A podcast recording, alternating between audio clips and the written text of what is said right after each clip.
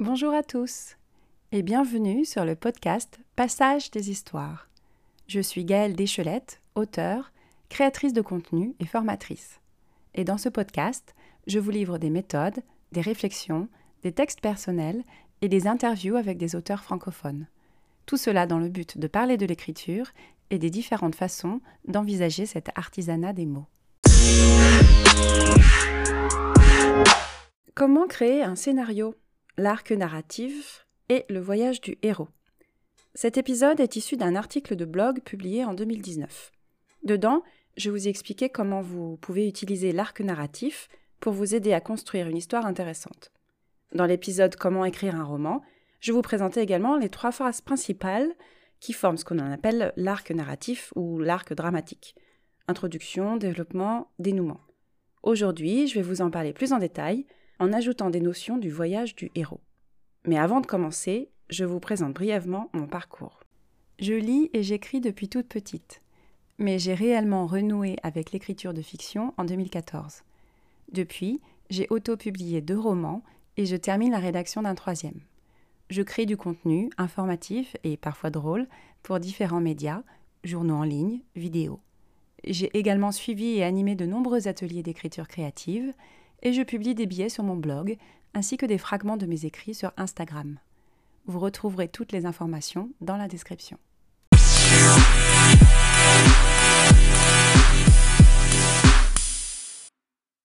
Le mois dernier, dans l'épisode Comment écrire un roman, je vous parlais du développement d'une histoire, d'un roman, et de l'importance du scénario, ou plot en anglais. C'est une notion très anglo-saxonne que j'ai découverte grâce à ma coach en écriture, Christine Liang, elle-même formée des anglophones. Alors non, il n'y a pas de formule magique pour créer un best-seller, mais en respectant quelques principes, vous pouvez écrire une histoire dont l'intrigue donnera au lecteur l'envie d'aller jusqu'au bout. Dans cet épisode, j'ajoute également des notions du voyage du héros, une théorie que j'ai apprise et appliquée dans mon dernier roman, et développée également en atelier d'improvisation. Mais cela s'applique bien sûr à l'écriture et en général au monde des histoires.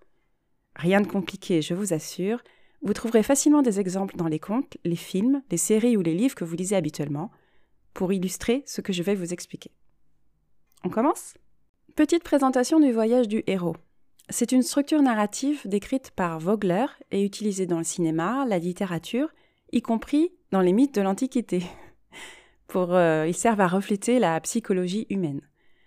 Donc ça, c'est quelque chose qui parle au public parce qu'en fait, on va se rendre compte que c'est quelque chose de déjà euh, très présent dans l'imaginaire collectif. Et en gros, le public va vouloir suivre le héros dans sa quête initiatique. Donc on va avoir des, événements de changement, de réalisation, de compréhension de soi et du monde, et le héros passe par divers stades, diverses émotions, des hauts et des bas. Et bien sûr, il ne finit pas toujours où il voulait arriver. C'est une technique qui peut vous aider à construire une histoire, mais euh, ne vous laissez pas complètement diriger par elle. Vous pouvez vous en inspirer, hein, vous utilisez les notions pour ensuite mieux vous en libérer. Tout commence avec la phase d'introduction. L'introduction, c'est la présentation du ou des personnages principaux dans leur élément. Mais soudain, un événement vient perturber l'ordre établi. Longue d'un chapitre ou de plusieurs dizaines de pages, cette phase d'introduction doit nous placer directement au cœur de l'action et du problème initial. Par exemple, votre personnage se trouve chez lui et prend une douche. Il est dans son environnement familier. Vous pouvez décrire son intérieur, son physique. De même, ses actions, ses paroles, sa façon de parler nous renseignerons sur son caractère, sur son histoire, sur sa situation actuelle, sur son état d'esprit. Est-il heureux, malheureux? Quels sont ses projets, ses difficultés? Ensuite, vous pouvez introduire un événement perturbateur, petit ou énorme, afin de mettre en danger son équilibre du moment. Par exemple, il peut se pencher à la fenêtre et faire une chute d'une quinzième étage ou, ou bien perdre son caniche. Tout dépend de votre degré d'imagination. Êtes-vous prêt pour un petit exercice de visualisation? C'est parti. Imaginez que vous êtes chez vous ou au bureau et imaginez donc votre environnement. Qu'est-ce que vous êtes en train de faire? Est-ce que vous êtes en train de feuilleter un livre qui vous plaît ou bien en train de siroter une tasse de thé ou de café? Bref, imaginez-vous dans votre environnement habituel en train de faire une action simple et vous vous sentez à l'aise. Dehors, il peut faire un peu froid, par exemple, mais à l'intérieur, vous êtes bien au chaud. Vous vous sentez bien, vous êtes confortable. Vous visualisez bien la scène? Soudain, vous recevez un message. Un ami vous suggère d'écouter un épisode de podcast. Tu devrais l'écouter. Qu'est-ce que ce message vous inspire? Vous hésitez peut-être? Car vous êtes pris dans votre activité? Mais cette personne vous connaît bien, ou alors vous l'admirez, et vous décidez de vous laisser tenter. Malheureusement, le lien ne s'ouvre pas. Que faites-vous? Vous le dites à cette personne? Peut-être vous envoie-t-elle un autre lien? Peut-être que celui-ci fonctionne? Vous entendez une musique, puis une voix. Qu'est-ce que vous ressentez? Qu'est-ce qui vous attire dans cet épisode? Qu'est-ce qui vous retient, vous captive? En tout cas, vous décidez d'en savoir plus. Cette visualisation vise à vous présenter la phase d'introduction selon les concepts du voyage du héros. comme je l'avais expliqué un peu plus tôt, cette phase représente le monde normal. On y présente le monde, les personnages principaux et les enjeux. Donc la première phase de ce début, c'est le monde ordinaire. On présente le héros dans sa routine, il est confortable, tout est normal, il n'y a pas de problème, pas de conflit, rien de neuf, c'est l'ordinaire mais on peut déjà introduire le désir dramatique du héros. Le désir dramatique, c'est qu'il lui manque quelque chose. Il veut quelque chose. C'est ce qui va lancer sa quête. Si le désir dramatique est important, au début, on va le montrer que par quelque chose de trivial, pour découvrir le vrai moteur, le vrai désir, plus tard dans le récit. On présente également pourquoi il n'a pas ce qu'il désire. C'est ce qui nous amène à la faiblesse du personnage, ce qui l'empêche d'atteindre ce qu'il veut. Et ça a trait à ses faiblesses psychologiques ou morales, par exemple un passé qui le hante. Bien sûr, on doit le faire sentir, sans le dire. La faiblesse psychologique ou morale doit impacter le reste de son monde. Et c'est ainsi qu'on voit que le héros n'est pas totalement heureux ni infaillible. Deuxièmement, il y a l'appel de l'aventure, ce qui va l'amener vers un monde inconnu, qui correspond, de près ou de loin, à son désir. Donc c'est souvent un élément perturbateur extérieur qui brise la routine. Ça peut créer un conflit interne, interpersonnel, extra-personnel, grâce auquel il entrevoit quelque chose de différent de ce qu'il a, et on doit saisir pourquoi il le veut. C'est quelque chose qui le tente. Mais malgré cet appel de l'aventure, il y a souvent tout d'abord un refus de l'aventure. Dans cette phase, on montre le danger que ça représente pour le héros, euh, donc à sortir de sa zone de confort techniquement, qui est lié à peut-être à sa faiblesse psychologique. Et quand je dis faiblesse psychologique, bien sûr, on ne dit pas quelqu'un qui est faible d'esprit ou qui a des problèmes psychologiques, mais il a quelque chose qui l'empêche d'aller vers ce qu'il veut. Et c'est ça qu'on appelle le conflit numéro un. En gros, à ce moment-là, il choisit d'éviter de faire euh, euh, cette aventure, mais il est rapidement renvoyé vers une deuxième proposition. Et le refus, cette phase de refus, participe à la définition du personnage tout en subtilité. Puis on introduit donc ce deuxième appel avec un gain plus fort que le premier qu'il va finir par accepter avec conviction. La quatrième étape, c'est ce qu'on appelle l'aide surnaturelle ou une rencontre avec le mentor. C'est un soutien psychologique ou matériel, mais pas forcément euh, gentil. le mentor n'est pas toujours gentil. C'est quelque chose euh, qui va tester en fait le héros. Qui va, hum, ça peut être aussi quelqu'un qui veille sur le héros et qui connaît euh, l'autre monde en question. Donc ça peut rester un peu mystérieux. On peut lui donner un, objet ou quelque chose de tangible qui va lui servir dans l'autre monde et qu'il n'aurait jamais eu sans lui. La cinquième étape, c'est le point de non-retour numéro 1. C'est ce qu'on appelle le passage du premier palier. C'est l'entrée dans le nouveau monde qu'il ne connaît pas. Euh, souvent, il y a une forme de gardien de ce premier niveau. Donc le héros doit le battre, entre guillemets, euh, ou alors résoudre une énigme pour pouvoir rentrer. Euh, peut-être en utilisant l'outil qu'on lui a passé auparavant, par exemple. Et souvent, le passage euh, à l'autre monde se fait par un couloir ou une descente. Donc vraiment, c'est visuellement quelque chose de...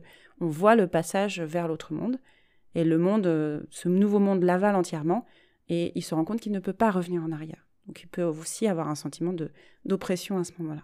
Et parfois, à ce moment-là aussi, l'apparence du héros change. Et à la fin de cela, c'est la fin du premier acte.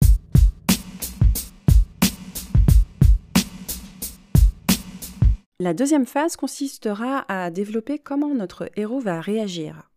Donc c'est ce qu'on appelle le déroulement ou la quête. Après l'introduction de ce premier élément perturbateur et la réaction du héros, qu'elle soit émotionnelle, peur, tristesse, rage, et ou factuelle, dans notre premier exemple, il se terre dans le silence, il fait le tour des chenilles de la ville pour retrouver Kiki, euh, vient la quête, qui est la partie la plus longue du scénario. Si notre héros se retrouve euh, paraplégique, par exemple, après la chute du 15e étage, son monde est complètement chamboulé, normal. De sa réaction, l'abattement, prise de conscience ou autre, découle toute une série d'événements qui vont remettre de l'ordre ou chambouler son monde un petit peu plus.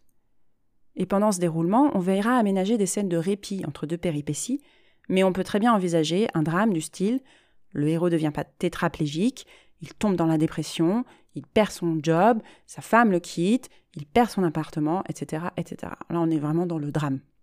Mais vous comprenez à présent pourquoi le déroulement est la partie la plus longue du roman?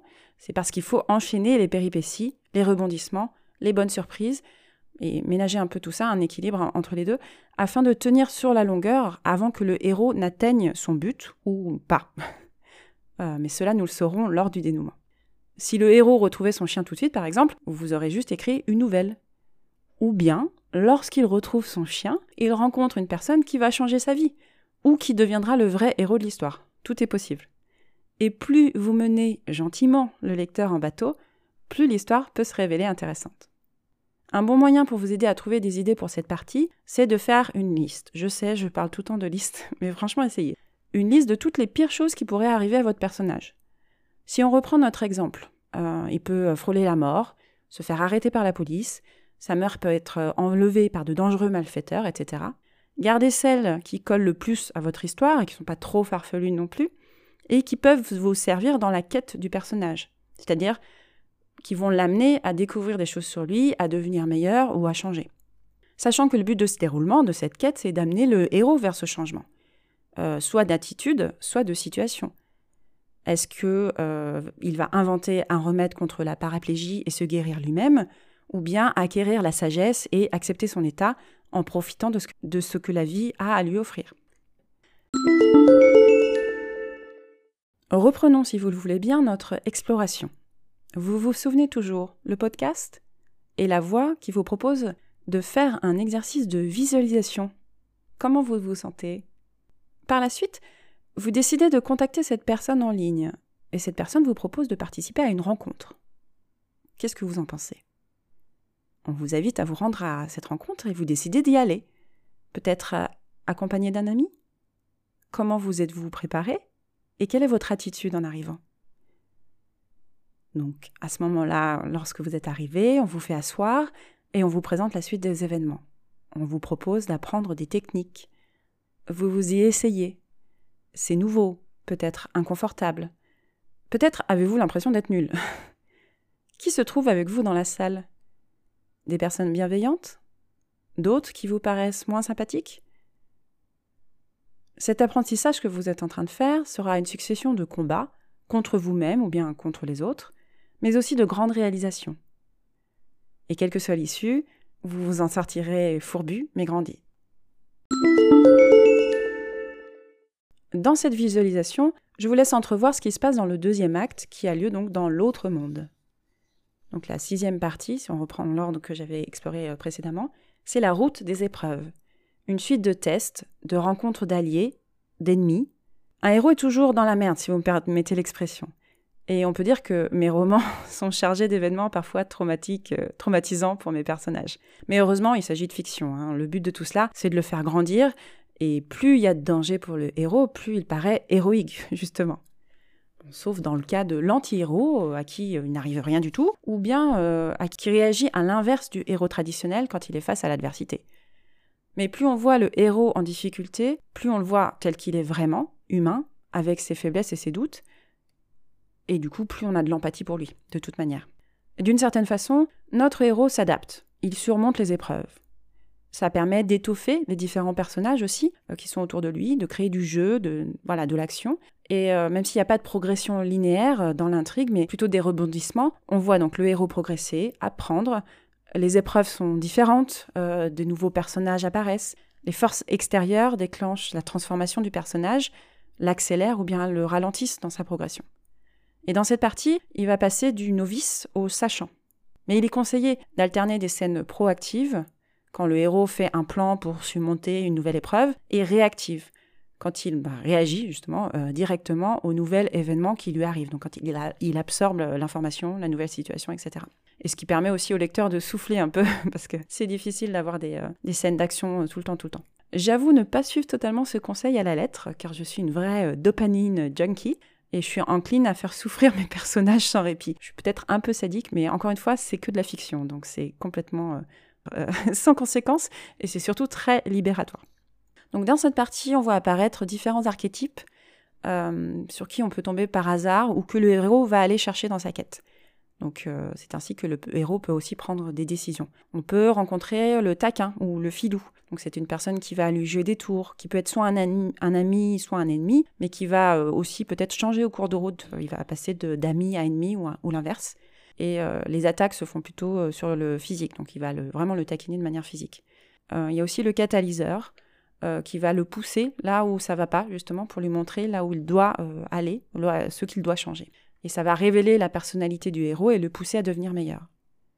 Il y a aussi ce qu'on appelle le change-forme, donc qui est plutôt mouvant, insaisissable et qui est souvent du sexe opposé euh, au héros. Donc, euh, si le héros est un homme, euh, ça peut être une femme fatale qui le cajole puis le punit. On ne sait pas trop dans quel camp elle est, etc.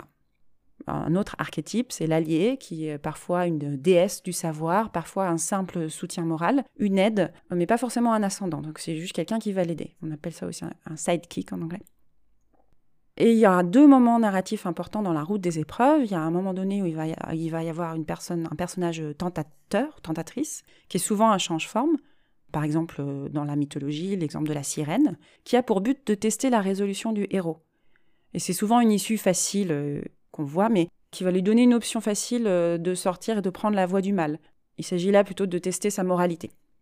Et il y a également donc la déesse qui va être quelqu'un euh, de très à l'aise dans l'autre monde et qui représente la connaissance. Donc ça, c'est plutôt une personne qu'on considère euh, aide ou allié. Ou un guide qui va pas l'aider à résoudre les problèmes, mais qui va lui apporter ce dont il a besoin pour euh, éclairer sa route. Donc ça, c'est deux moments comme ça. Une rencontre avec un tentateur et une rencontre avec un allié qui peut être donc quelqu'un qui va le, guider un peu sur la voie. Ensuite, donc dans cette progression, la phase numéro 7, c'est l'approche de la cave secrète. Euh, elle renferme ce que veut le héros ou ce qu'il pense vouloir, qui est souvent gardé et impénétrable. Donc c'est un moment plutôt dangereux du, du, récit, plutôt inquiétant et étrange. Et donc à ce moment-là, on voit euh, beaucoup comment il se prépare à y aller. Et cela mène à la phase 8, qui est la crise ou l'épreuve suprême. Donc c'est le moment où il est confronté à une résistance ou à un antagoniste, donc euh, à une personne qui lui résiste. Ça peut être une ombre, euh, des voix, des méchants dans l'ombre. C'est plutôt inquiétant et ça peut représenter aussi une part de, lui-même. Donc il faut qu'il vainque cette, euh, cette épreuve pour arriver à, son but. Et le héros doit souvent choisir entre deux euh, besoins internes. Il y a un conflit interne en fait. Et à ce moment-là, c'est vraiment le choix le plus impossible qu'il puisse y avoir. Par exemple, il doit choisir entre l'amour de sa vie ou la survie. La justice, c'est ce qu'il désire ce qu'il sait être juste et euh, voilà la solution pour, euh, pour euh, résoudre ses problèmes à lui, etc. Donc c'est souvent quelque chose de voilà axé sur sa moralité et en même temps il y a beaucoup de conflits sur ses besoins internes. Donc c'est à ce moment-là qu'il va découvrir ce dont il avait vraiment besoin et souvent il doit faire un sacrifice ou un changement physique s'opère. Et parfois il y a aussi cette option de la fausse résolution où il croit qu'il doit pouvoir éviter ce choix mais en fait il n'y arrive pas. Et la dernière partie de, donc, de ce déroulement, c'est la neuvième partie qui s'appelle la récompense, où en ayant fait ses choix et en ayant vaincu euh, donc cette, euh, cette crise, cette épreuve suprême, il réussit à obtenir euh, l'épée, le Graal. C'est la grande victoire à ce moment-là, souvent, enfin en général, dans les, surtout dans les, dans les blockbusters. Reconnaissance, apothéose, bénédiction, tout ce que vous voulez. Il utilise la récompense qu'il a obtenue pour faire reculer les méchants qui sont encore là. Et ça, c'est la fin de la deuxième partie.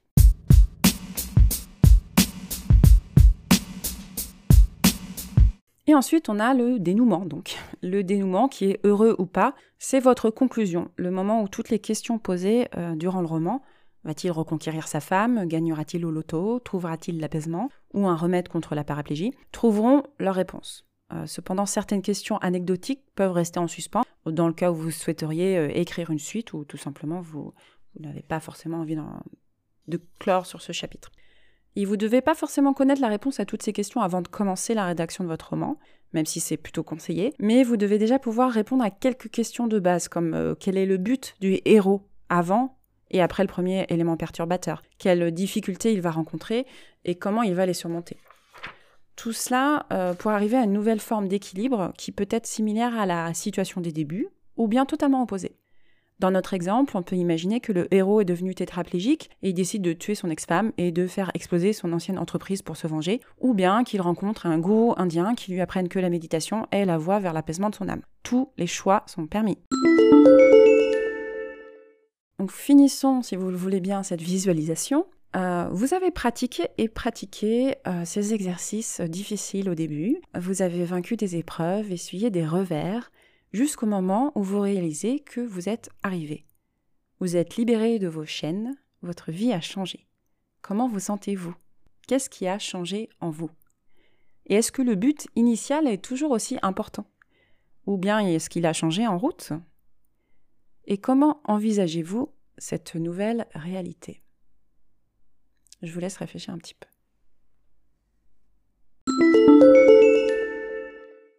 Cette visualisation a pour but de vous expliquer l'acte 3, le retour à la nouvelle normalité.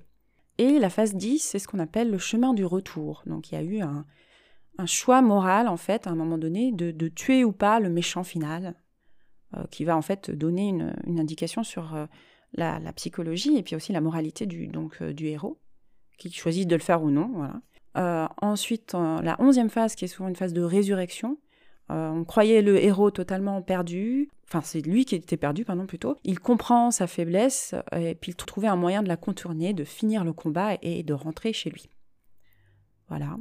Et enfin, la deuxième partie, c'est la résolution, le héros victorieux qui donc a vaincu ses, peurs et vaincu ses limites, et de retour au pays euh, ou à sa nouvelle normalité, en tout cas un nouvel équilibre. Il retourne donc dans, sa normalité, enfin dans son ancienne normalité, avec euh, souvent l'élixir euh, qu'il a gagné. Et sa nouvelle vie commence et c'est la fin. Avant de finir, je voulais vous remercier pour votre écoute attentive et vos retours. Je vous rappelle que vous pouvez me contacter en me laissant un message vocal sur la plateforme Encore. D'ailleurs, n'hésitez pas à vous abonner à ce podcast pour ne manquer aucun épisode à lui donner une note ou à le transférer à vos proches si vous pensez que cela peut leur être utile. Vous pouvez également me contacter sur Instagram à passage.d.histoire ou bien sur Facebook ou LinkedIn sous le nom Passage des Histoires et également me soutenir sur Patreon. Je vous mets tous les liens dans la description. Enfin, si vous avez une idée, un projet ou une question, contactez-moi et profitez d'une session découverte gratuite.